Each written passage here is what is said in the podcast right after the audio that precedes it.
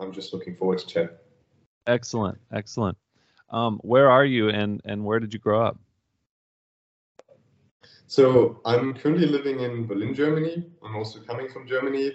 Berlin is like, if someone doesn't know, is like more in the like top northern, northeastern quadrant of Germany and the capital. And I grew up like in, it was it was always called like the green heart of Germany, Thuringia, and like a small 500 inhabitants village there, um, close to a university city, college city. And when I think 2017, I moved to Berlin to pursue like a movement coach career. So like most of my life, I, I spent in, in my hometown, in the closest, like my home village, and then the next closest town. And now I'm in Berlin. Very nice. Um, the reason I wanted to talk to you, uh, you know, we're fellow coaches on ATG, and and you do a lot of the or some of the the coaches calls, which which have been very helpful and a couple things I noticed about you. One, you have an incredible voice and and um, accent. So I think you should have your own podcast, by the way, just because like how it comes through, like it sounds so good. So I think you should capitalize on that. Um, but then just just your knowledge of of the human body and obviously moving um, and kind of helping us learn as ATG coaches. So I was very impressed with that and wanted to kind of just have a conversation with you um, there. So, um, if you could kind of tell me, like, how did you, where did you get all the your knowledge um, about the human body, and and maybe talk about your education a little bit. Yeah, um, I like I like to say that I'm self-taught because I was just like very curious and read about a lot of things. And whenever I ran into injuries and someone told me like you just have to live with it, I started to um, read about it. But technically, if you think about it, you, you cannot really be self-taught because you still learn from others, you learn from experiences, from books and everything. So I would just say I didn't have the conventional education in the sense of like studying sports, even though I initially wanted to do it. And before like or the the brief background story for me is like I grew up in a very playful way on the village and did some sports, but was not really into competitive sports until I started playing some soccer definitely extensively, but not competitively. And I used to run a lot. I was growing up with a dog, so I went running and like playing in the field and um, had a definitely like a playful child, but was always like the endurance runner body type. Um, and then with like growing up, hitting puberty, I started to be interested in some strength training. So my father, who was doing spinning classes, took me to like a spinning class to just join him. But after two or three sessions, I was kind of bored and went into like the attached gym. Um, I think this was like age 13 or 12, something like this, because technically I was not allowed there. So I was getting like a kind of like a rehab plan by a physical therapist to follow to be allowed to go to the gym. Um, I think there's some like insurance rules why minors are not allowed to go to gyms or like under 14 aged. And I was interested in the gym, did some of this rehab stuff, the super boring like abduction, adduction, hip machines, some some mostly machines, but I found this cool counterweighted machine to train for dips and pull-ups because back then I couldn't do one pull-up or one dip. So I was essentially kneeling or standing on this machine and training like my first dips and pull-ups until I unlocked it. And then shortly after, my father was installing me a pull-up bar in my living room, again around the age of I think 13ish. And that's kind of started my my journey into strength training reading a lot of magazines and I think mostly even unknown magazines because they were like small German ones, but like some training magazines, some books. And I went to the public library to start to read some stuff about training because I felt like, oh, I want to also get big and bulky and strong. And as like someone who just hit puberty, this is not really easy to uh, obtain, especially as what you would likely call like a hard gainer who's more leaning towards the endurance uh, talents, I would call it. Um, but this gave me got me started, and then I was essentially starting to read anything I could read from an anatomy books. Some books were like about like training science in general. Um, I tried a lot of sports. Always hurt myself like continuously every six months. I got hurt. Kind of like tried a new sport, but I wouldn't. I didn't want to accept getting hurt. So that's why I started to read more and more about the training side. because I felt like, okay, if I understand how certain parts of the body work, this might help me to understand how to not hurt myself or why something is, or even what is hurting right now. Like if your elbow hurts and you don't even know what an elbow is because it's at this point it was just this thing in my body that was covered by skin but had no understanding what was below there. So that's what kind of got me into it, this idea of many sports and being hurt. And then until the age of 18, I was just like training, learning, and spending a lot of time researching training essentially on a very low level. But still, this kind of gave me a good foundation. And then after I finished high school, I wanted to at first study sports, but this was kind of like the background story why I did not study sports. There's like a physical exam you have to do, and we received our high school diplomas, I think in June, like towards the end of the school year, but the test was already in May and you had to apply for it in like April or something. So me naturally like being doing everything last second in a certain way. I was just checking once I got my high school diploma and now I'm going to like apply for college. And what happened was the test was over. I couldn't start it. I didn't have my exams. So then I decided to study IT instead. And once I was in IT, I just like the next year, I didn't want to switch over. So that's kind of like the big turning point where I would say like, likely if I would have studied sports, I would have made it like a direct career of studying sports science, exercise science, something like this. But instead, I continued to study um, IT and made sports kind of like my hobby or like my real passion on the side. And to until like the last couple of years when I moved to Berlin, this was always my side project, not my full-time job or anything like this. So much there. Um, couple of things. One, I think it's so cool that your dad your your dad put a a pull-up bar in, and you still have bars behind you now. Uh, I, I, assume you use for yeah. moving. So I'm wondering, yeah. um, maybe some parental influence. I mean, your dad was teaching spinning, so he he must have had some influence on on you moving. Can you talk about that a little bit? Yeah. So just to clarify, I think I misformulated. Uh, formulated, he was like not teaching the class, just attending as like a participant. Okay. Um, nevertheless, there was definitely some influence.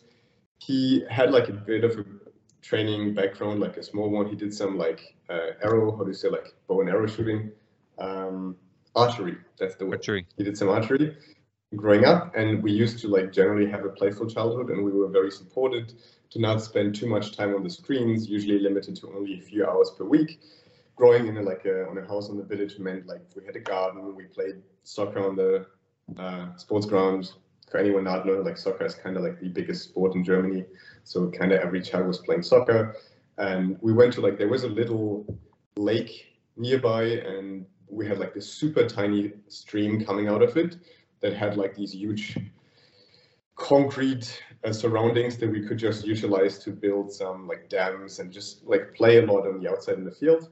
So I would say this was like a huge influence. And for sure, like the pull-up bar, my mother, for like, I don't know where she got it. I think there was a physical therapy that was kind of like dissolved and she got stall bars, like the, depending how you call them, like the Swedish bar stall bars behind me. These I don't know how to call them. I think that's yes. Swedish bars or stall bars. Okay. And so I knew these already, and the first pull-up bar I think was even attached just to these. These are still the original ones, like stall bars. And then I had like a punching bag, a boxing bag there. So there was definitely a lot of support from my parental side, but there was never a push to get into like um, organized or competitive sport. And I think this built the foundation for me to just try a lot of things instead of really pursuing a career as like a professional or semi-professional soccer player or something like this.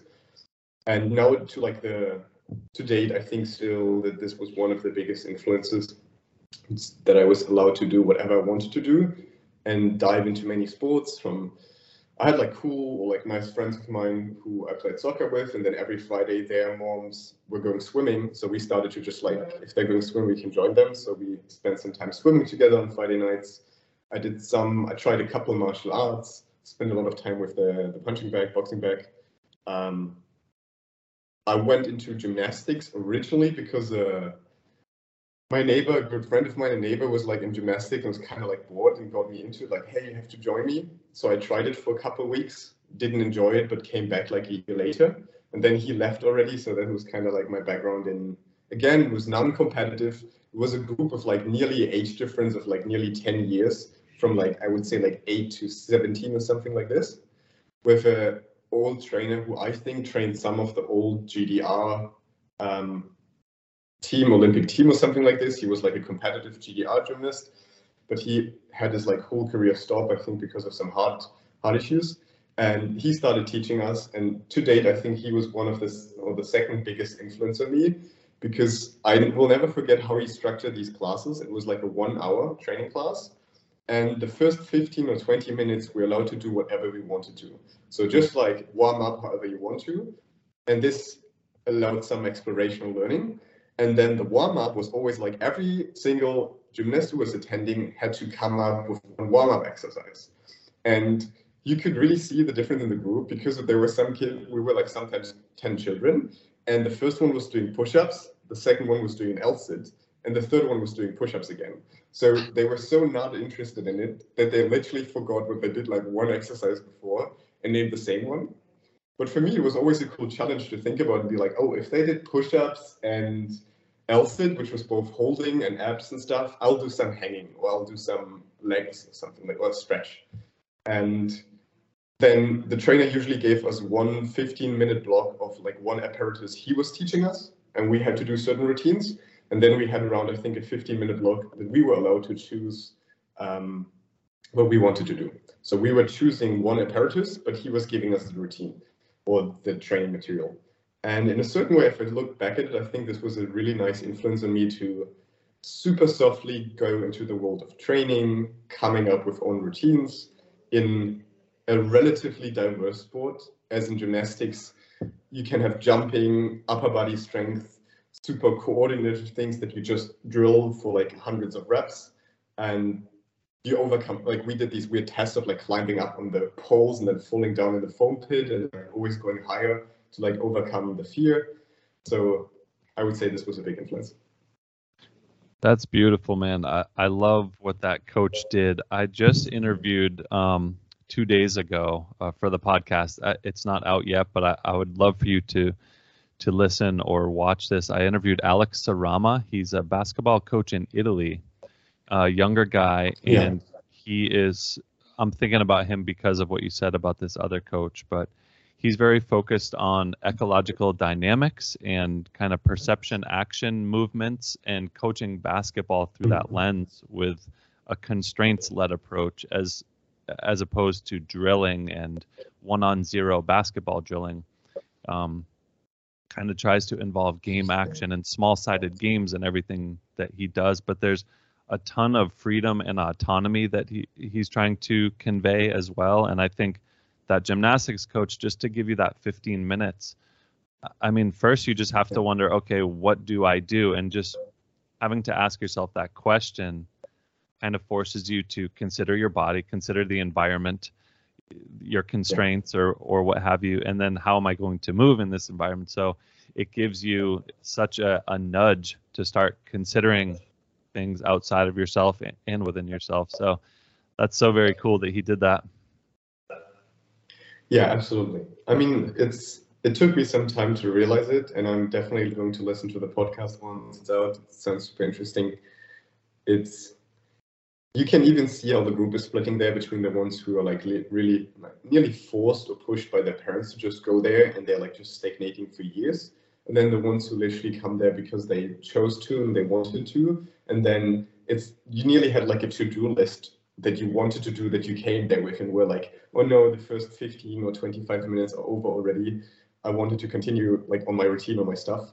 And while i do think some discipline can be super helpful in like pursuing a sports career improving like the physical capabilities intrinsic motivation especially if it's um, developed in a very healthy way, I would say, can be super amazing. And looking back at it, I think because my parents didn't force me to do anything and I could always transition, in the beginning, I didn't become like a super good sports person, anything, but it built a certain type of joy that builds most of the fundament for my passion, my job nowadays.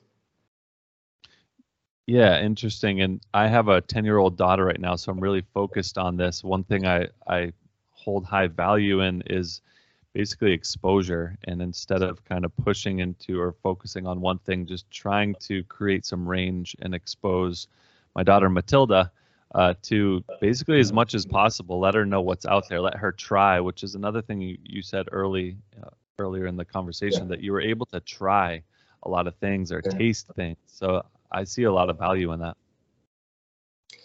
Like 100%. And this this is something that definitely is a certain type of privilege in the sense that like um, we used to have like extracurricular activity in school that was like there was a kung fu class that just went on for like a, a few weeks to like now even half a year I attended.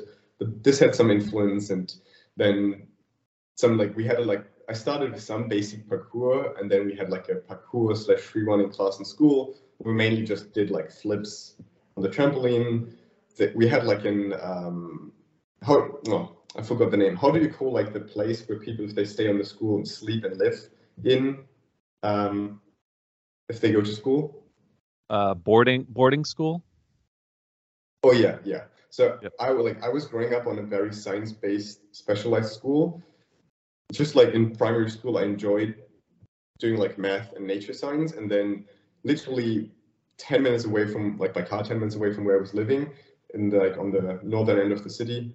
Um, there was the school that was like famous in whole germany and even like winning international competitions in math physics biology all of these things. And i was like never really into this stuff but i enjoyed it. So my math teacher and um, yeah main teacher recommended me to go there. I, we had to do like an exam there. So I went to the school and they had good funding. It was like a public school, but like partially private in the sense that they had private funding. So we had super cool equipment. We had like heaps of science classes. We were allowed to have like a, a specific curriculum with like more math. And because friends of mine were going to different schools, nearly any nature science topic we had, we had one or two years earlier than the other schools. And while the school was like the geekiest, nerdy school you can imagine, and there were a lot of social interactions missing or social skills for sure, we had some cool activities. And the boarding school nearby after school had access to the school's training facilities from like a weight room to the essentially just the gym, like the like gymnasium.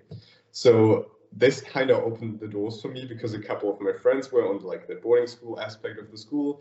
I was able to join them and do some different sports with them, playing table tennis, ping pong, soccer, basketball, any stuff like this after school, staying with them. And at the same time, I believe that this, I didn't really enjoy most of the math and nature science and stuff like this, but I got such a more fundamental, like advanced education in these fields that reading some biomechanic principles in an exercise science book for me was not like boring theory, but finally some application of all of the stuff I learned in school before. Does this make sense?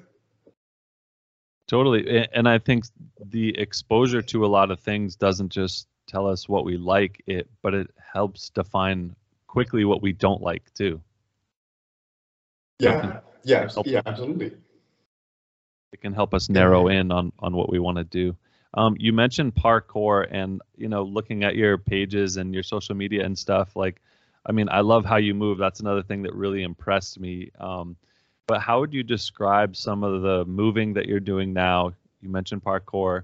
Um, I think you're coaching people through some movement. Um, so, you know, I don't think a lot of people, especially in the states, know um, a lot about that stuff. So, can yeah. you explain that a little bit?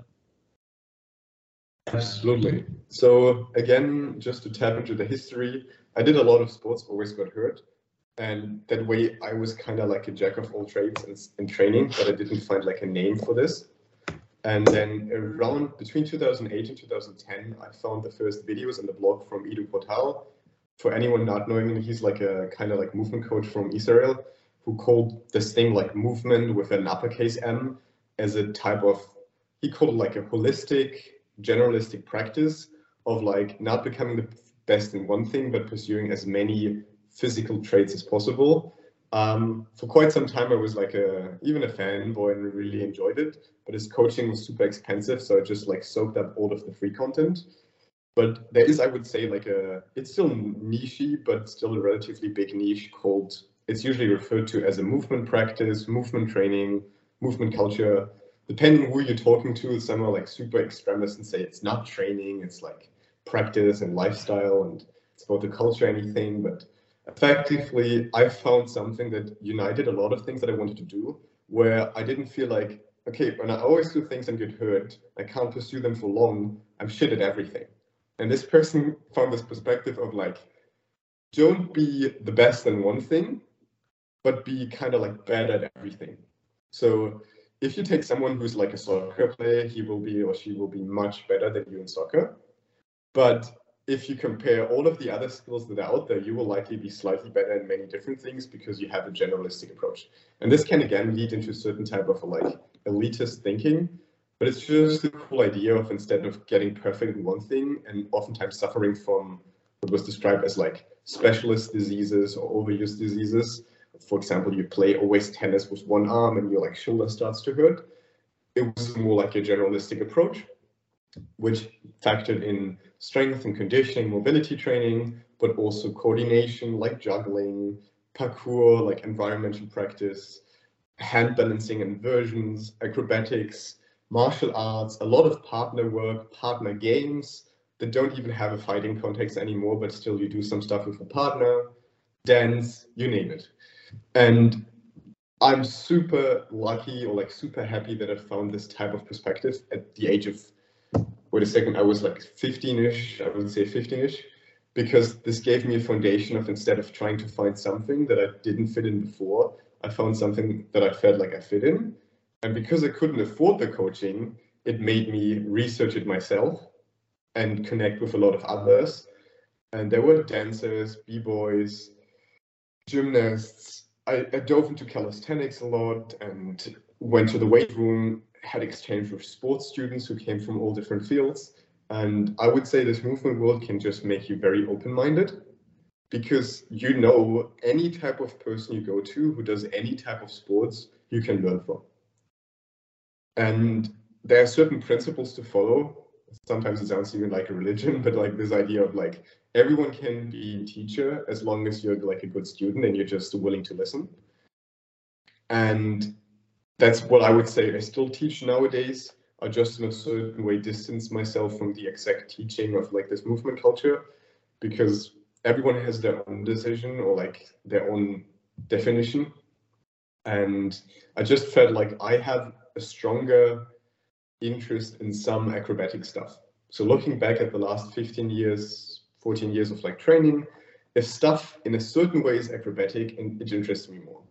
And you can think about like Taekwondo as like a more acrobatic martial art, or parkour, gymnastics.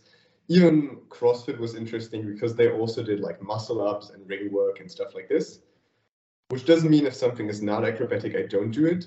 But I would say if someone would come to me and say like, hey, describe your movement, then I would say there's always a certain type of acrobatic component to it.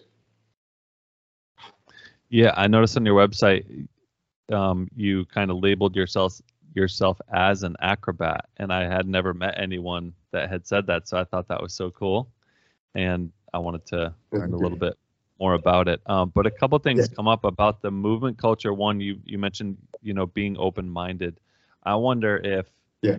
a certain personality actually will lend itself because you might have to be open to some of this movement culture stuff so only a certain type of person might enter into that world. Yeah I would absolutely agree with that, especially because because I was not so competitive, I had an easy time. Sometimes I get a bit competitive and then I notice I want to pursue one thing and always drives me away from being more generalistic because then I feel like, oh, this one gymnastic move is super cool. I want to learn it, or this one acrobatic move. And then I realized, like, for example, for some time I was really into parkour and I used to suffer from knee pain starting like that originally came from soccer and some like joint issue that came with just growing up. And then like my knees were usually a bit overloaded from jumping and flipping a lot. So I used to limit a lot of my leg training to plyometric stuff and just did like squats and weightlifting very sparely because if I did flips twice a week, my legs usually used to hurt. If I did one intense like fitness squat session or leg session, um, I couldn't do my second acrobatic session. And then later on, I realized that this was exactly this specialized perspective that long term like threw me back because now that I do some more like strategical leg training with different types of squats and like some of the ATG material was very helpful there. I can pursue more of the acrobatics in a more pain-free fashion while still not limiting me too much because I used to always go very extremely about the training, jumping until I literally couldn't walk home anymore or squatting and training because I did it so rarely. I wanted to do like full effort. And then in return, I couldn't walk. I couldn't do something for a couple days. Um, yeah.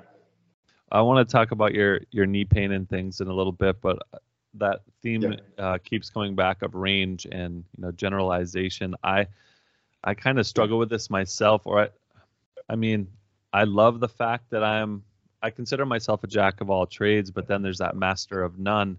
You know, I've read a lot of books yeah. and you hear a lot of information of if you want to be really successful in something or if you want to be a high achiever you have to really have ultimate focus on one thing and spend a ton of time and i honestly can't do that i have a ton of interests and i want to try so many different things um, and then you know I've yeah. I've also read other books like Range that tell you actually you know that that's a great way to do it. So I I don't think there's only one way. Obviously there are many ways, but um, I do get bored quickly with things and I've had to kind of be aware of that because I, I do want to go deep on some things and I want to, you know, um, achieve some depth and and really um, connect with certain things. Um, but I also want to be yeah. tasting. Like I'm ready to go and try something else, so I get bored quickly. Can you talk about that a little bit? Absolutely. So likely I would have answered this differently a few years back because my answer would have been like try to do all things at the same time. And nowadays I believe that some type of project based work can be very nice. So if you are currently super interested in one thing, I don't think it's a bad idea to spend more time on this one thing as long as you don't neglect your what I call like the general practice. And the general practice can just be your normal training that you usually do in a certain way but like diving into like projects or phases into these. The second idea, and that's that's something that I love doing, is the idea of like maintaining through complexity. So I'll just give you like a super simple example. Maybe you like everyone I think who's listening knows like a toes to bar. You hang on your arms on like a ring or bar or anything like this, then you lift your legs towards the hands. Takes a lot of like hamstring and posterior chain mobility, a lot of compression strength in the anterior chain. And then in some disciplines, you can also do this in a circular fashion. That's like descriptively called as a windshield wiper, or you can do like the so-called meat hook, which is essentially like hanging on one arm and then pulling kind of like the legs across behind you. A lot of different variations. And it, you can very easily go into this fear of missing out, like FOMO, of, oh no, there's so many variations, I can't do them. But then the cool thing is you can add some complexity to it. Like I'm not going to do the traditional 10 reps of toes to bar, but I do a few where I lift it to the middle, then I put my leg to the left arm, to the right arm, across it, I bend my knees, uh, go a little bit left and right, and this is one set.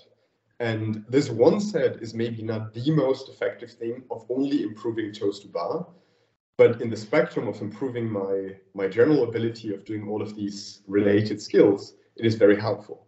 And this can be something like you want to just maintain your pull-ups, then you take one of these pull-up bars with the different handles and you try to do one different pull-up in every different grip. Underhand, overhand, wide, narrow, cross, inline, mixed grip, all of this stuff. And you end up with like five to 15 different variations. It's still fatiguing. It's more like a cluster set, but it maintains a lot of stuff. And if one is able to zoom out a bit from the very traditional training methods of we're doing five sets of five, where every rep is supposed to look as identical as possible, and every set is going to be as similar as possible with similar weights after the warm up, and can zoom out to say like, oh wait a second, I could, like in a just a simple example, if I do some parkour and I like jump over some poles or something, my steps will be shorter and longer. I will jump a bit up and down, left and right. And this is what I refer to as micro variation. I do the same thing, but I vary it a bit. It is still going to be a pull-up. And if you take just one of these different looking reps and like show it to a different person, they will all label it as a pull-up. But if you do all in a row, someone will say like, oh, that's weird. You do so many different pull-ups, like plural. So if you're interested in doing multiple things or maintaining your, your practice and doing multiple things at the same time, I think it's key to zoom out from some of the traditional fitness concepts that are like, I use the example of powerlifting. You have like your bench, squat, deadlift, you have some accessory lifts, and the maximum variation is you might do like a sumo or Romanian deadlift, and you do like these small variations, but you have your main squat that you do mainly. And then think about just like as an ATG or something, you can think about your squat pattern could be trained with like cyclist squats or VMO squats, front squats, back squats, high bar, low bar, overhead squat, goblet squat, um, split squats, Cossack squats or lateral split squats, all of these different variations. And in the bigger picture, if you do all of these variations, one variation a week, over like 10 weeks, I do not think that over, over 10 weeks, you will lose a lot of strength on all of these patterns, especially not if you sum up all 10 patterns you train over 10 weeks, one a week. And we just usually tend to just measure one special thing, like my exact back squat Nova setup, barely getting my hip pressed or like my hip joint under my knee joint. And my max number is the one thing, the one metric that I measure everything from. And if we can um, essentially zoom out of this perspective, then I think it can be very easy to do many more things at the same time and not lose out or be overwhelmed. That's really helpful. It makes me think somewhat of time whereas if we focus on the one thing we may be able to maximize in the short term. But yeah. um, the generalization is more of a long-term marathon approach whereas you know over a long period of time there'll be kind of a synthesizing of knowledge and abilities that will come together. Yeah, yeah. Uh, and like this is a topic you could go in for hours. I'll try to keep it short here but i'm super passionate also researching this because in a certain way, I do believe that our research and knowledge in the training world is uh, very much formed or shaped by what we currently do. And if we think about most sports that we do, they are super linear and simple in the sense that we have like powerlifting or weightlifting or like CrossFit, and CrossFit is already like much more complex. And I think this is a different topic, but we still have most of the sports very simple. And if we look at research, a lot of research is done on how can I get my squat up by doing squats? And if I have one metric and I want the direct, direct improvement, that's simple. But if I think about a climber who has to have so many different types of like pulling abilities with leg support and lateral movements, vertical, diagonal, so many different arm positions, you will likely not go to a climber and tell them if you can just get your one exact chin up technique up as much as possible, your climbing will improve much more than if you climb. And the reason is that if you climb on a wall and you have different routes and different setups, you will likely have so many different training stimuli. And if we start to stop measure, like sorry, if we stop to only measure one thing and start to measure the bigger picture, then we will see completely different outcomes. Because if I measure a movement practice that gets me better in a million things at my squat bench deadlift, it will be the worst practice ever. And that is completely obvious. And if someone is just transitioning from, let's say, weightlifting, where they have a couple key lifts and like couple mobility traits, and goes into practice where, for example, um, I in some of the acrobatics you do flips, and I have to say anyone who's doing flips before, a front flip sometimes sounds like less frightening than a back flip, but biomechanically is it way harder because the full rotation comes very much from your knee joint. And in a certain way, you can think about your, your front squat, a standing front flip is more like a front squat or a sissy squat or VMO squat, which is much weaker than your back squat or deadlift. Mm. And in a backflip, you accelerate more backwards. It's coming much more from the hip joint. With your glutes and everything, you're much stronger. So if I would only train one type of vertical jump and improve it, it will likely only improve my jump in general. But I need so different abilities on a standing front, back, or side flip than just a vertical jump that already there I start to have to train different joint dominant pattern and stuff like this. And the reason why I feel like this is so important is if I just take jumping flips and a couple basic lifts for it, I would always necessarily train my front squats or even sissy squats and my back squats and hip thrusts and some type of like, for example, like offset loaded squat where I have like a, a dumbbell or kettlebell only in one hand to have more transfer into my side flip or anything like this. And if we can make these tiny connections of like slowly thinking out of the box, I believe this can be amazing for instead of instantly pursuing a practice where you have a million goals, go from a practice with three metrics to practice with like 10 metrics. And then season by season or year by year, you broaden your horizon, you start to be like, oh, I love handstands. And my new PR is also how long you can hold a handstand and I will find out that nearly none of my conventional lifts will ever relate to this. And this slowly transitions into this idea of like, for a soccer player, his performance on the field benefits from a lot of the lifts, but no one is going to score more goals because of a, a heavier back squat or back squat PR. And that's kind of what I feel like the movement world can can bring in. That that's really helpful, um, and it it keeps things interesting for me too, so you don't don't get bored with a one particular um, focus, and it it makes me think back again to the coaching and the the movement theory around ecological dynamics because what I did as a basketball coach and what a, a lot of traditional coaches do is drill with fundamentals. This is exactly how you should put your feet for this layup, or even with soccer, this is exactly how you're going to kick the ball. But then, yeah. as we know, the sport is so dynamic, and then when it's studied, there is no movement that is the same. You know, every single time there are so many dynamic movements.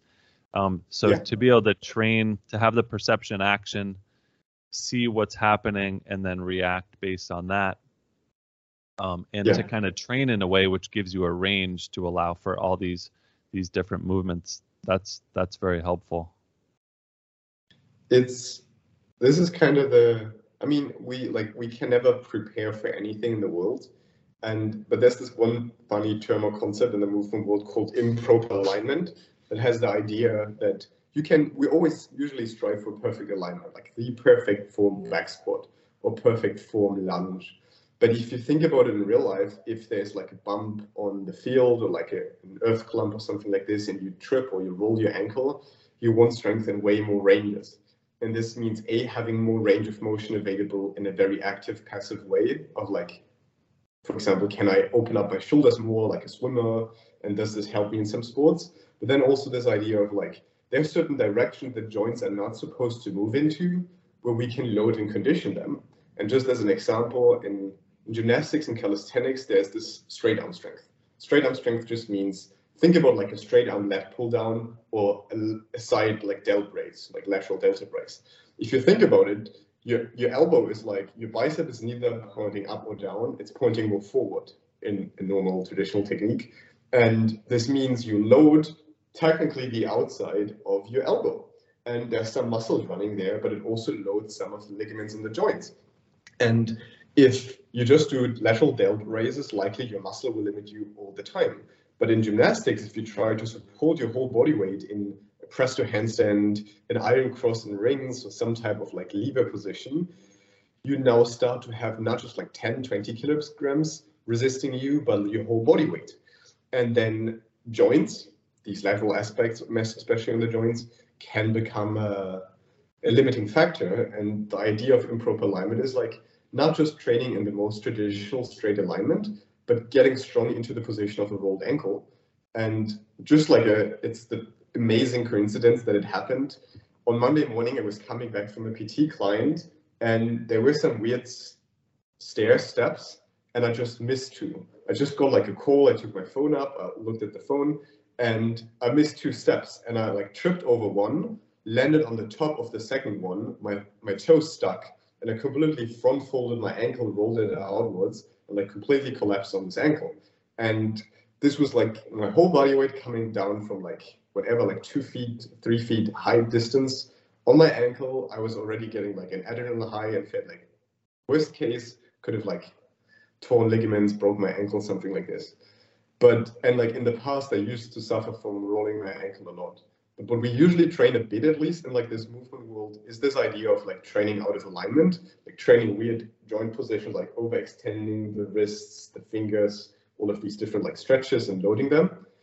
And I also do this for my ankles as a, a side practice, similar to like a, a boxer would likely train the wrist to be stable.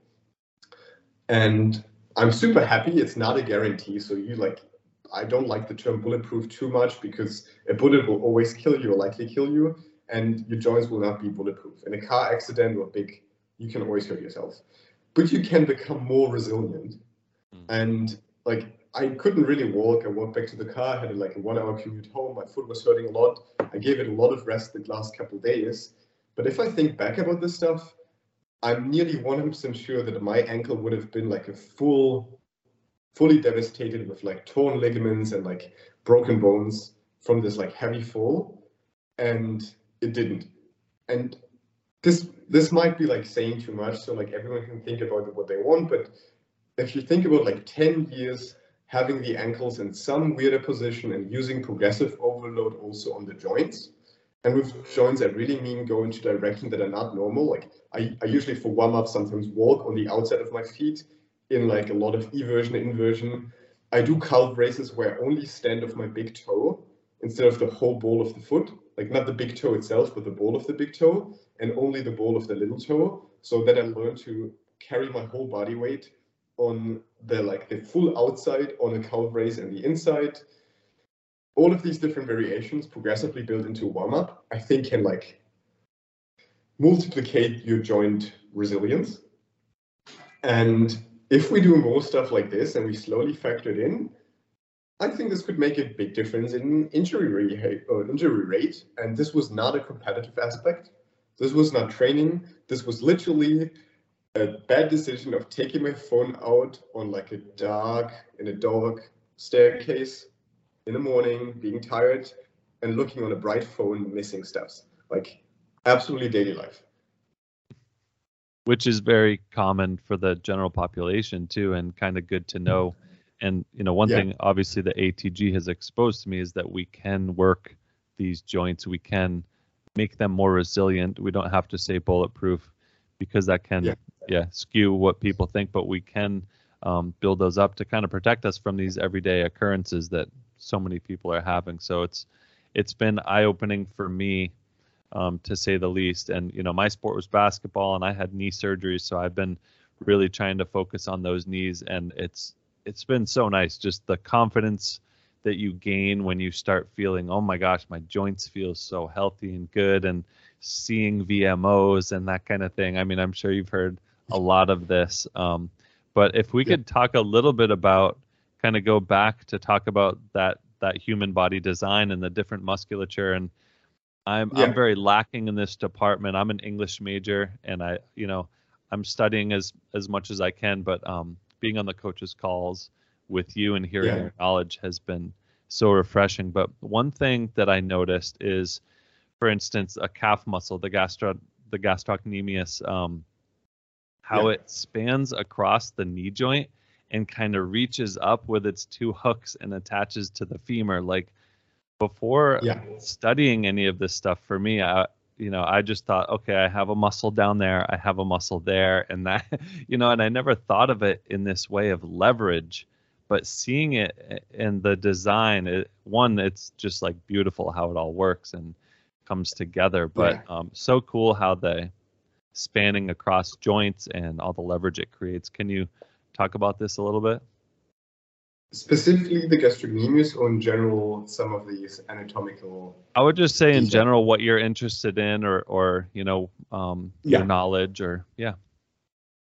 um okay like i hope it's fine that i'm always cycling back a bit but like i think it makes it makes it easier to understand some of these things there's a lot of science and research happening for a lot of sports but if you happen to enjoy sport that doesn't have a lot of research supporting it you run into some issues there's not much literature not much evidence or research for me this was again calisthenics gymnastics parkour yes, there's some studies done on like muscle activity in a deadlift, and back then, like there's EMG data, no matter how important this is. There's a lot of stuff you can find out.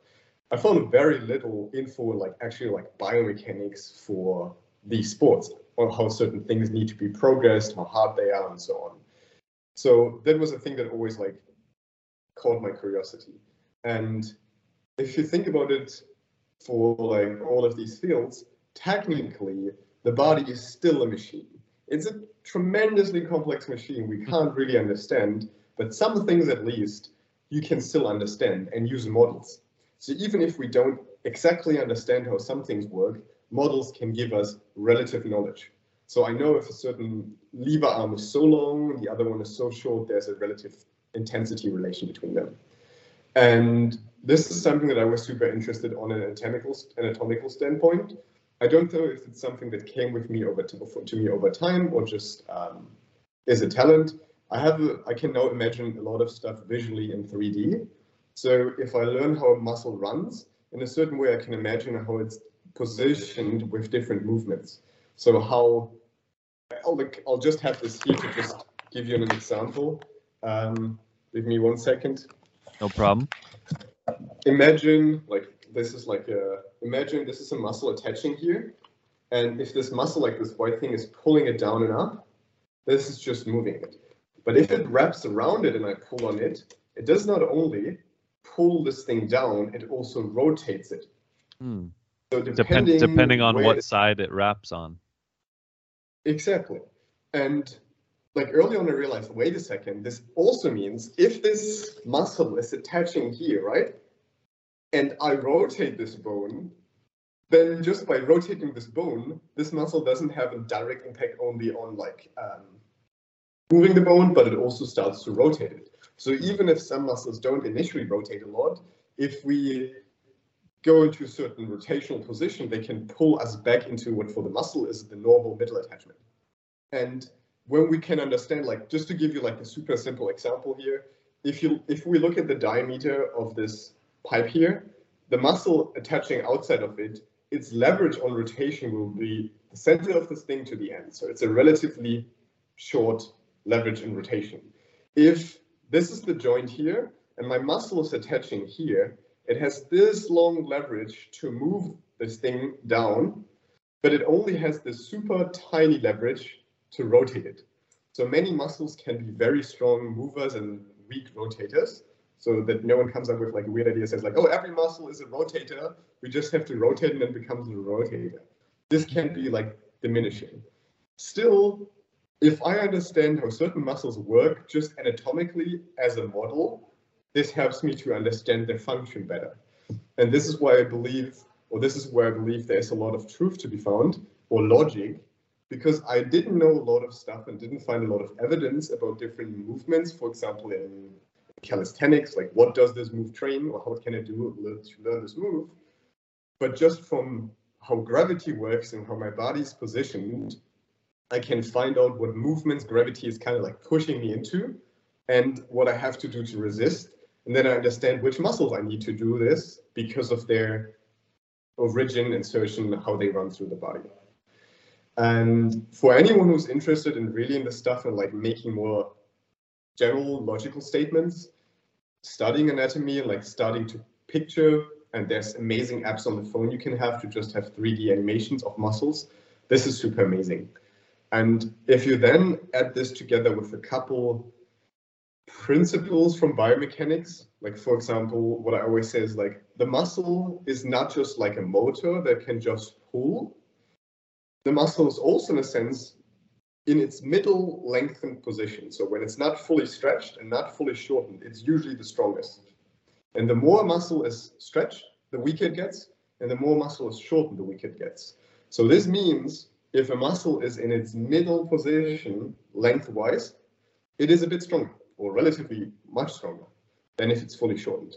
And if anyone wants like an example for this stuff, you can take nearly any end range movement and try to use just one or two pounds there and you feel how hard it is compared to if you're like in the middle range of a muscle. So like if you do a bicep curl and you try to hold your arm like this, this position, your forearm is horizontal, meaning you have like a, a specific leverage. Just holding a small weight here is very hard, dumbbell. If I hold the arm like this, it's still horizontal, it still has the same leverage, but my muscles in its middle range now, so I can hold much more weight here. And if I would be like, what's a good example? Um, if I would be like this, it's much harder again because now this muscle is very stretched again, or relatively stretched. And this becomes especially interesting with muscles that span two joints. So you were describing this one calf muscle that runs over two joints. So if one joint is lengthening the muscle and the other joint is shortening the muscle, it stays longer in the middle position. So and the I'm back in a second, give me one second. to to explain this thing with like a bend, let's imagine this is a muscle and then like my hands at the two ends. If one of them stretches, so I stretch here, gets longer. If I stretch here, it also gets longer. If I stretch here and shorten on the other side, the length stays relatively the same. Not all the time, but a bit. And for me, this was a super amazing thing in the human anatomy to learn that we have a lot of muscles that span two joints, which sounds like a bit weird because if you think about it like this, if a muscle spans two joints, that means if this muscle contracts, it always moves two joints. That's much harder to coordinate in the first place. That's, yeah, that's a bit hard to coordinate in the, in, in the normal sense. But our brain can just solve this task quite easily. And there seems to be like a super amazing benefit from this that allows us to, if we do like a movement, like a pull-up, the bicep is longer in its middle range allowing it to build more strength or exert more strength because it runs over two joints. And things like this can be super exciting. And if, if it's not too much theory here, if anyone is interested in this, you can literally find out there's so many muscles or part of muscles that span two joints. And it's a relatively simple topic, but can be so rewarding to find out, wait a second, this happens if I roll, this happens if I pull up both ways with my bicep. This also happens with my tricep if I do a bench press or an overhead press or dip. It's always lengthening a part of the muscle on one side and shortening it on the other side. And if you start to have these nice rewarding moments where you feel like you understand something and you see a practical application, sorry, a practical application where one movement is easier than the other one because of these principles, then the real research starts. Yeah, so not just having the book sense, but then, you know, going out into your movement practice and being able to feel these different things, or especially when you start feeling improvement after putting these things into practice, it's just so, it has a compounding effect, I guess. Uh, yeah. And to be honest, like I, I do some, some business mentoring on the side and like coach mentoring, and that's, we can tap into this later. Like that's also what I do, like, why I love working for ATG for coaches and working with coaches and I'm educating them. And one of the things that I really recently realized is like, if you can make this really digestible, it is much better than just like a textbook. And the cool thing is there are endless applications. So I, I just give everyone a super good example to like to maybe spark your uh, curiosity a bit. Everyone should know that the bicep is running like over the elbow. And so this means if I extend my arm, it stretches this muscle. But the bicep is called biceps. This is like Latin bi kind of meaning two, and seps comes from like caput, meaning head, because it has two heads. So the bicep is literally called the muscle with the two heads. Technically, it's called bicep brachii, like the bicep of the upper arm. Brachium is like the upper arm. That's too much detail. But that's a cool thing. If you learn the Latin terms, every muscle has a logical name. Like mm-hmm. latissimus dorsi, lat meaning like wide, latitude, you know, like being broad or wide and dorsi meaning just dorsal, the back. So this is the wide back muscle. But coming back to the bicep, both of its other ends don't stop at the upper arm, but they run over the shoulder joint and attach on the shoulder blade parts of the shoulder blade. So this means that shoulder movements also influence the length. And if you want to experience this, try to stretch your bicep. Even if you fully extend your elbow and you can even like overextend a bit, there's not much of a stretch, or maybe there's a bit of a stretch. If you start to hold with your hand against an object, like I love to use a door frame, I'll just use my table here right now, and then I turn away from my arm, I start to feel a stretch. Because especially this one head that runs over my shoulder to the front here, as I bring my arm behind me, gets stretched more. Or I can place my hand on the table, don't know, like here in the air, and like turn down in a way like this. This ah, also stretches it more. So this is a super simple practical experience of understanding, wait a second, why doesn't this stretch the arm if the muscle is fully stretched? Because both ends ran into the shoulder and I have to also stretch my shoulder together with the elbow. And if you do the stretch that I showed you before, and you have a stretch in the bicep, and then you just start to bend your elbow a bit. I don't know if you can see this. I start to bend my elbow a bit. Uh, my camera doesn't like it. Just start bending it. The stretch will go away and be only in the shoulder. Because what you now did is, even though we stretched it at the shoulder, we started bending the arm and took tension away here. I see. And stretches are felt like this is like a haptic feedback. You can always feel it. So the tricep, it's the same thing. You have no stretch in the tricep if you bend your elbow completely. Once you get it overhead behind the head, you have this long, long stretch running down here. And you can experience this for any muscle, and there you go. You have your first experience of connecting anatomy, practical application, and some type of stretching. And that's a good, simple way to to think of it. And um, you, you, did mention kind of simplifying and having a digestible approach, which is yeah. so so huge for coaches. I think this comes down to language a lot of times, and just being able to simplify and, and describe things in an easy way. So that's that's nicely put.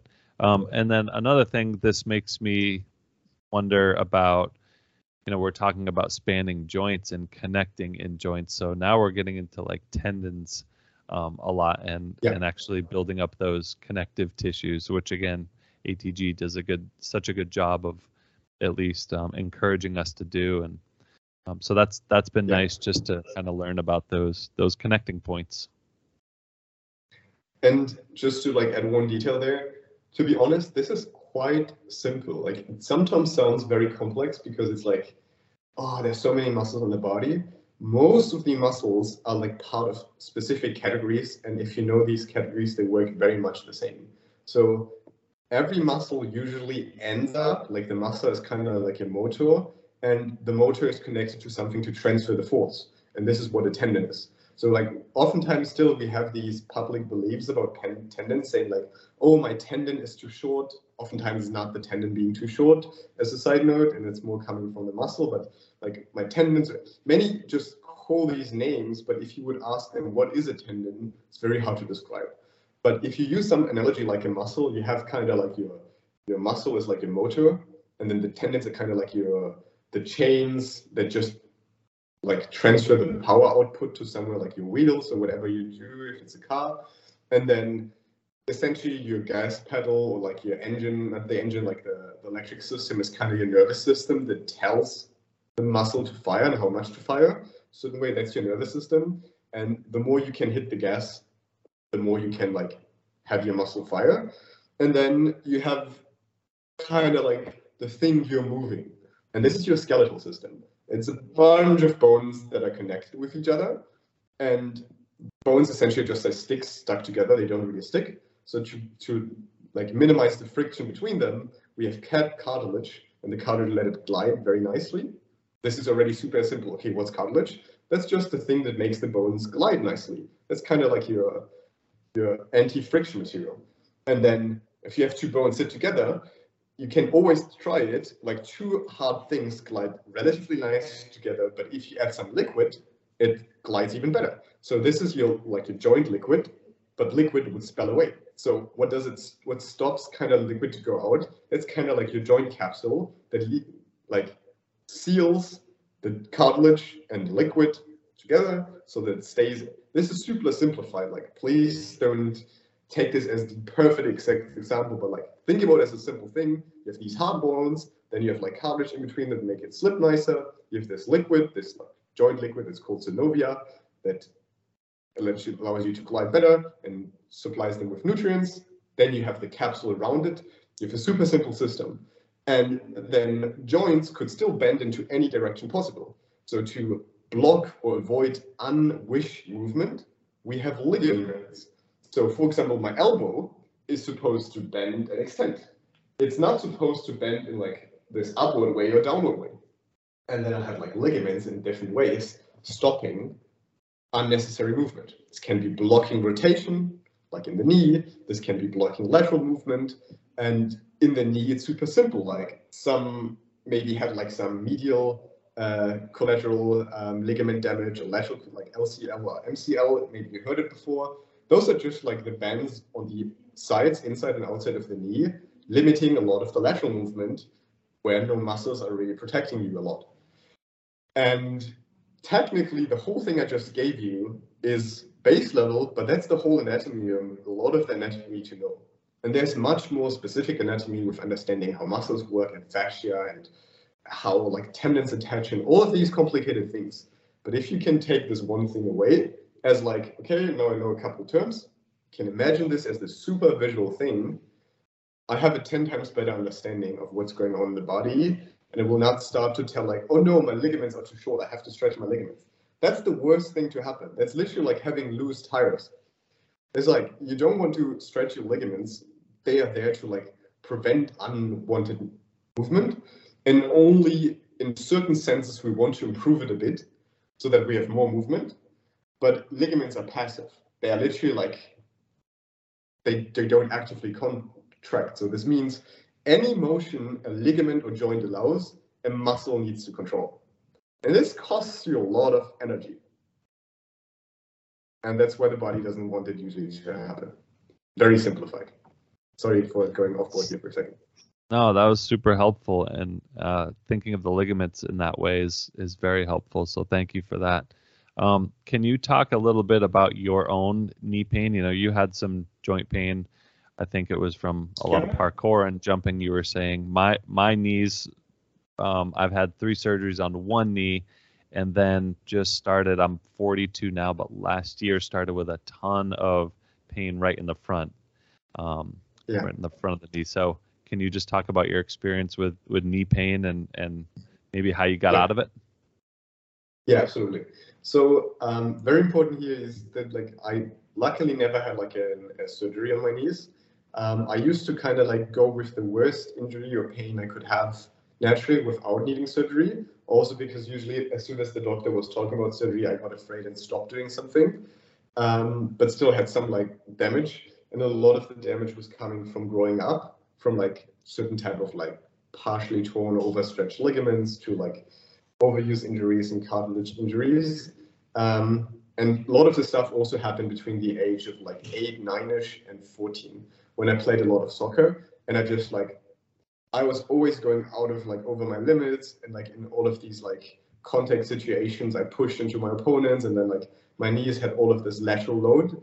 And the, the worst damage I got kind of was like from a lot of the contacts, which meant like I usually couldn't really walk after the games. I always like limped back home. And every Sunday after the games, my mother was asking me, why do you do this if you can't even walk to like lunch afterwards. And it's like I enjoy it so much; it's so amazing. But like this kind of happened nearly every Sunday, or like a lot.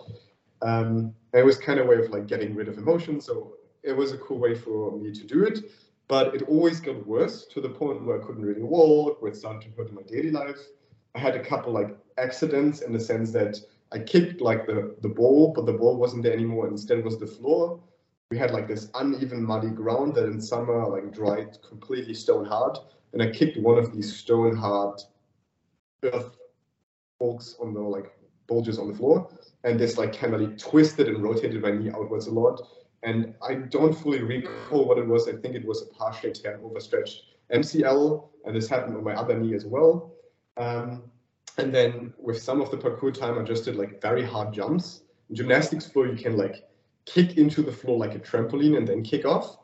because it's like rebounding, but that doesn't happen on the floor.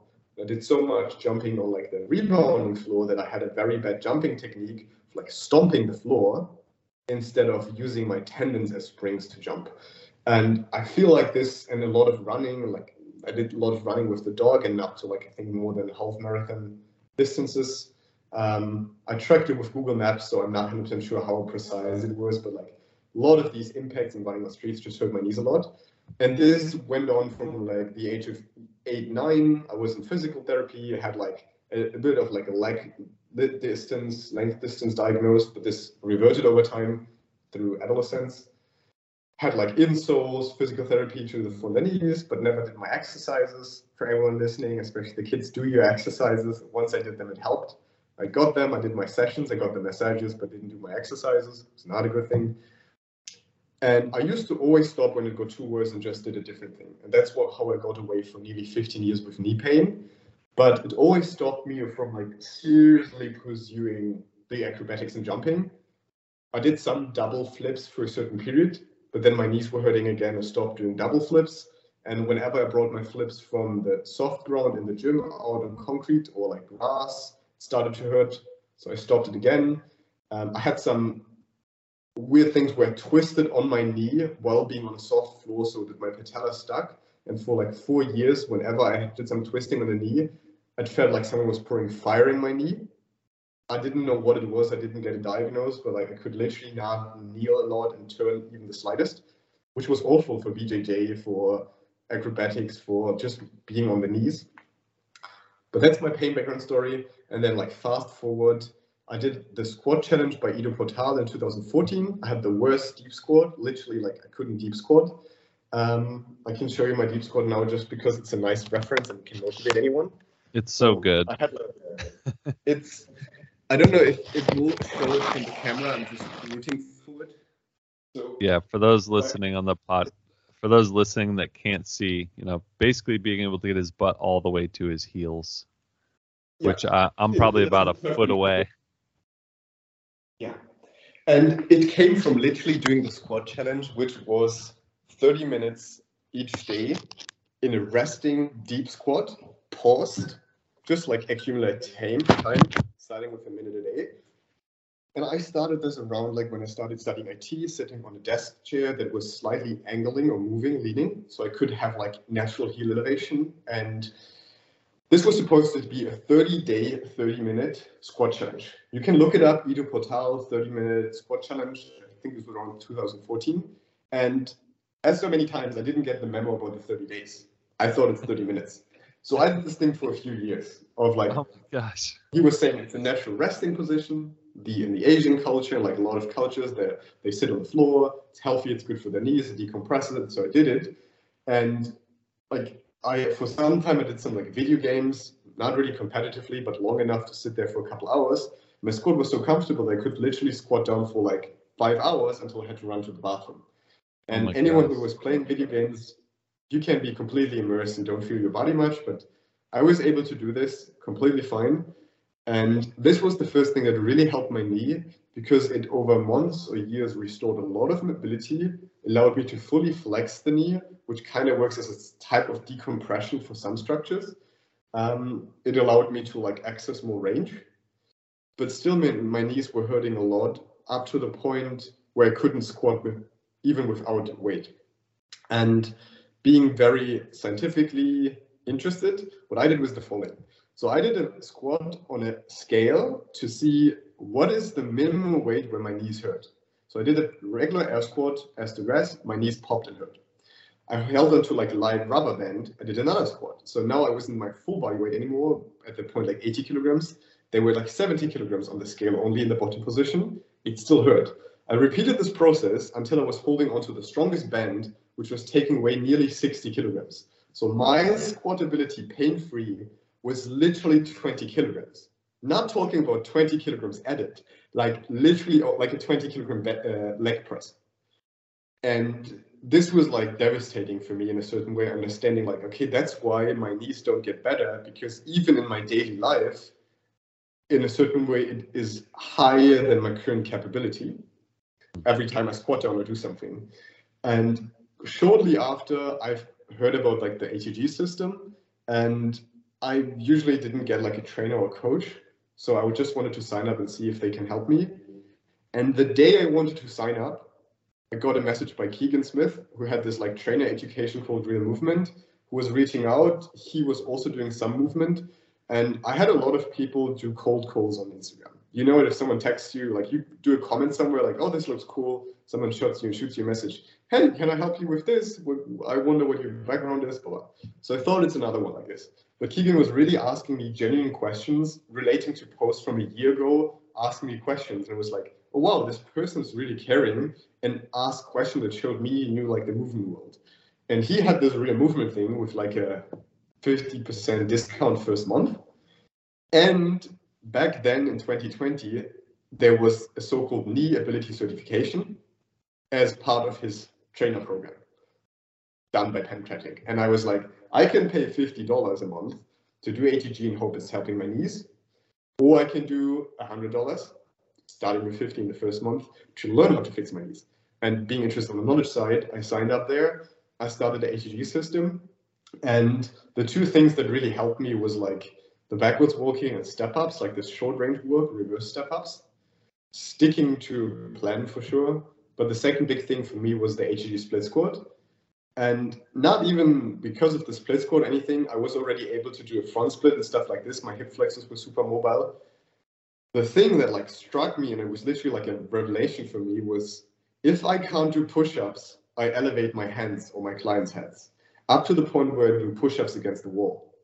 And if I take a split squat and I elevate the front foot, the rear foot will carry more load and the front foot will carry less load. And I, I literally elevated it to hip height on the desk where I was standing with most of my body weight on my rear leg. And out of curiosity, I placed a regular scale on my desk did a split squat with my foot on it, and I found out that I had these like 10 kilograms, 15 kilograms on my front foot, which was exactly half the weight or my like yeah. my pain-free weight that I knew from before. I knew I could do like 25, maybe 30 kilograms of an air squat on both legs. So if I have like 15 kilograms on my knee in a split squat on just one leg, that is the same load. And this kind of like made me fall in love with the system or with the ideas behind it because I felt like, okay, as ridiculous as it sounds, I can regress my double leg unresisted assisted uh, un sorry unloaded assisted air squat by just doing a split squat where most of the load is carried by a straight standing leg. Standing doesn't hurt me, and the bend knee position is super easy and convenient. And that's essentially my background story mm-hmm. fixing my knee pain of like just doing these things. It's essentially just progressive overload. I did nothing else than do some of the routines. A lot of the other stuff like the calf raises i did already. Tip raises i didn't do directly but a part of my ankle routine was standing on my heels and balancing on my heels steadily. Anyone listening try it. It's definitely super hard to not walk around only stand on your heels and balance and this set my shins on fire so my tips were already quite strong but this idea of regressing the split squat was literally the thing that got me into like doing air squats again. And the short range quad work, the blood flow, all of these things, and like paying money for something so that I was forced to do it. That solved my knee pain. That's amazing. It's it's so nice that well, there's a dichotomy there because a lot of um, what we find out within these exercises is devast- devastating because okay you have to go so far back to find that accessible position you know you had to yeah. put your leg way up on the desk yeah. and you could uh, you had to take so much weight off of your body for there to be no pain so in a way that's yeah. that's so devastating because it's like oh my gosh i have to go all the way back there I, I'm used to squatting with a bar on my back. I, I have to take all the weights off the bar and go to negative weight. Like that that can be really hard. We have to be humble and and get rid of the ego. But then also yeah. that's always mixed. Once you kind of accept that and find your level there's also this optimism and encouragement that comes with oh okay well if i start here and just slowly add i can build it yes yes absolutely and it's even the reverse psychology like if you think about like negative weight, it's a negative number that, that doesn't feel like progress. And I, I taught women like pull-ups with counterweight, And a strategy that I implemented a few years ago already was like, we're never going to call it counterweight. We're going to train the movement of a pull-up. You're going to stand on a scale with the resistance weight, the weight that kind of it's taking away, and the number that's on the scale left, that's your, your weight you're moving. We're never going to say you do a 20 kilogram like assisted pull-up. And the reason behind it is the following. If I want to progress by, let's say, like 5% a week or 5% per month, what's 5% progress on minus 20 kilograms? That's very hard to say. If you weigh 50 kilograms and you have 20 kilograms, I had a client weighing like 55, we used 20 kilograms of assistant. That means she was doing 35 kilograms as her movement. And I can now say a 5% progress on this one is that much weight. And I increase it every week by this. And that just means I know like if I go from like, let's say like 35 to 37, then just means, okay, what's your current weight? Let's find out the counterweight I have to subtract so that you're left with 37 that you're pulling. Next week we do 39, then 40, 42, 44, 45, and so on, like small steps. And this is a much more positive way of thinking about it. And that's how you can get someone to feel like I need to use assistance for my one arm pull up, my pull up, my whatever handstand push up towards I actually make progress and I can actually use training science, progressive schemes that I know from other training programs.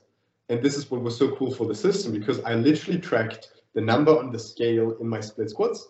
Like I used this camera rack that I just like tripod, attach it in front of me, camera is filming downwards on the the figure on the scale.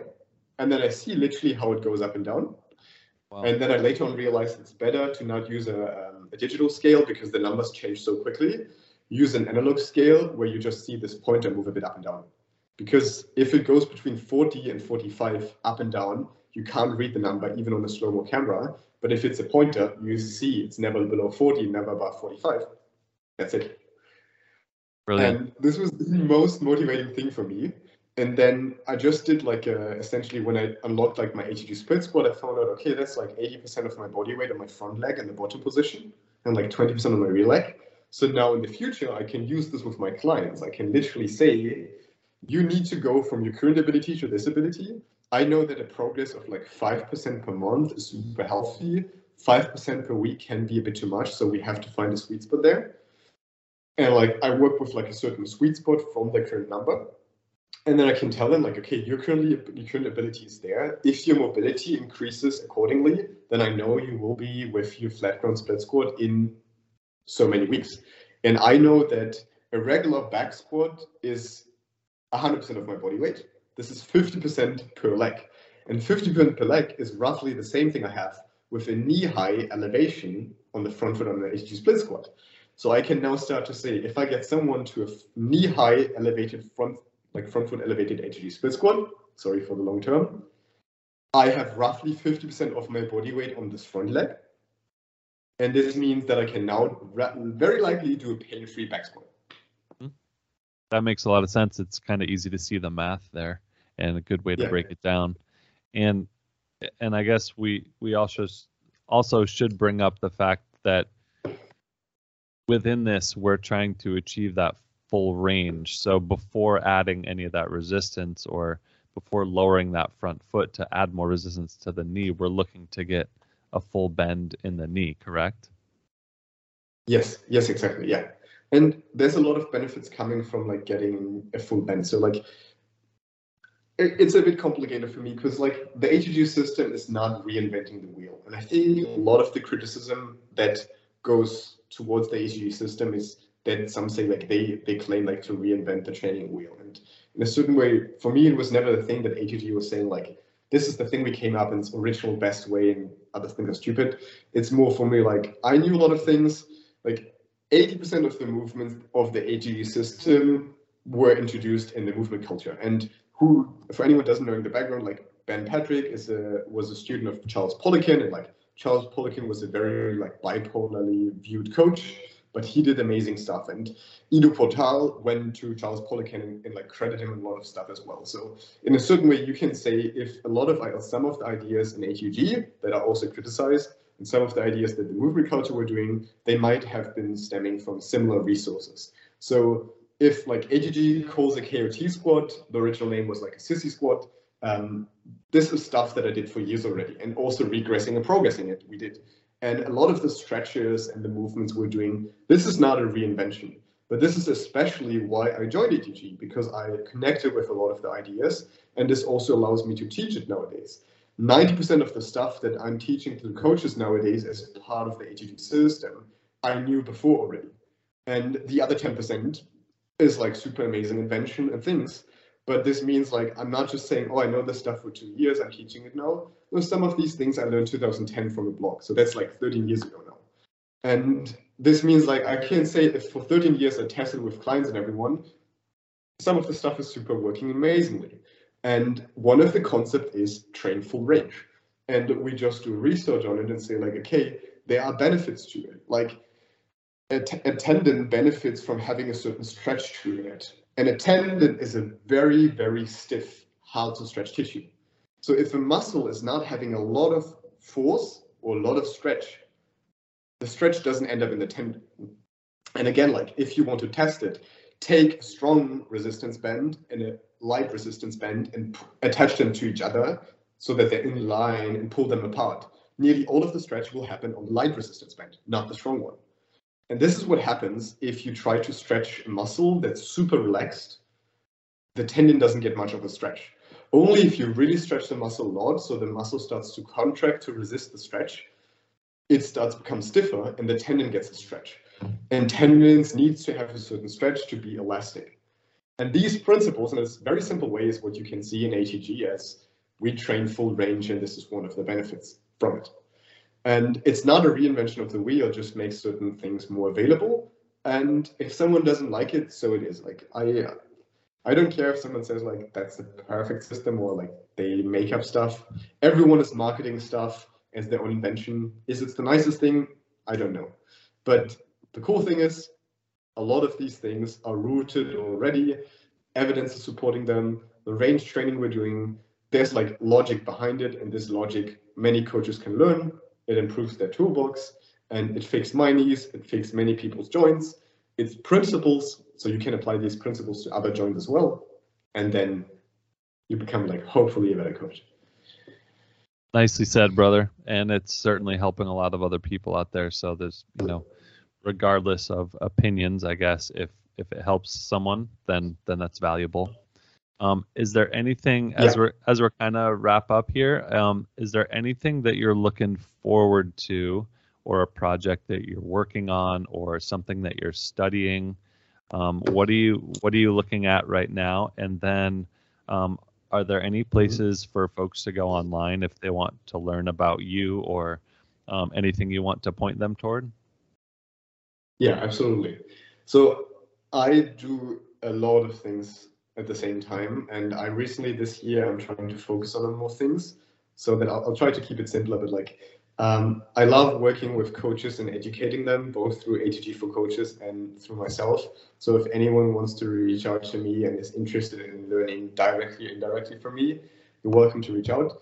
Um, I used to like I created this brand called Strange of Motion, originally with the idea to connect the word strength and range of motion and if you put them together, you have strength and range of motion as the word strange of motion, which also means you are like strange of motion being old English for like having strange motion. I am strange of motion.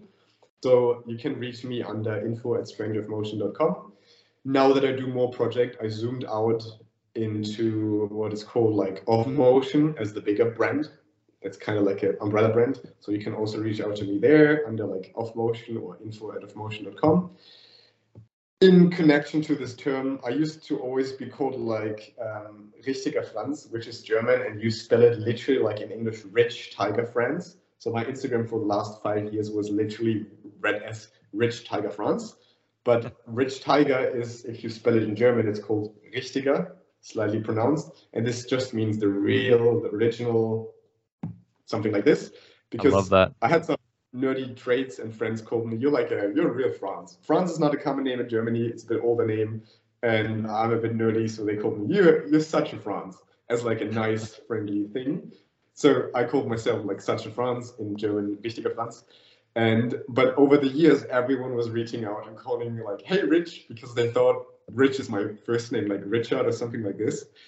And so that's why I changed my Instagram to Franz of Motion. So feel free to reach out to me under Franz of Motion. I'm super happy to connect. You, you hear it at me, I talk a lot, so I'm happy to share. And I, that's the easiest way because I have a lot of projects in the pipes from like anatomy of motion, which will be like a anatomy based logical trainer education for movement, for form coaching, for stuff like this. Um, I don't know if this will be accessible in ATG for coaches in the future, but that's something in the pipes. Um, I work on some like movement, handstand coachings, many things. So just reach out and I'm super happy to share. So exciting. Um, I'm really happy that you took the time with me and uh, and I knew you had a lot to a lot of value to bring. So thank you so much for the conversation. Much appreciated. Thank you so much. It was amazing being hosted. Appreciate your questions. Um, if I went off track a couple times, I'm sorry for that. And I super much enjoyed it.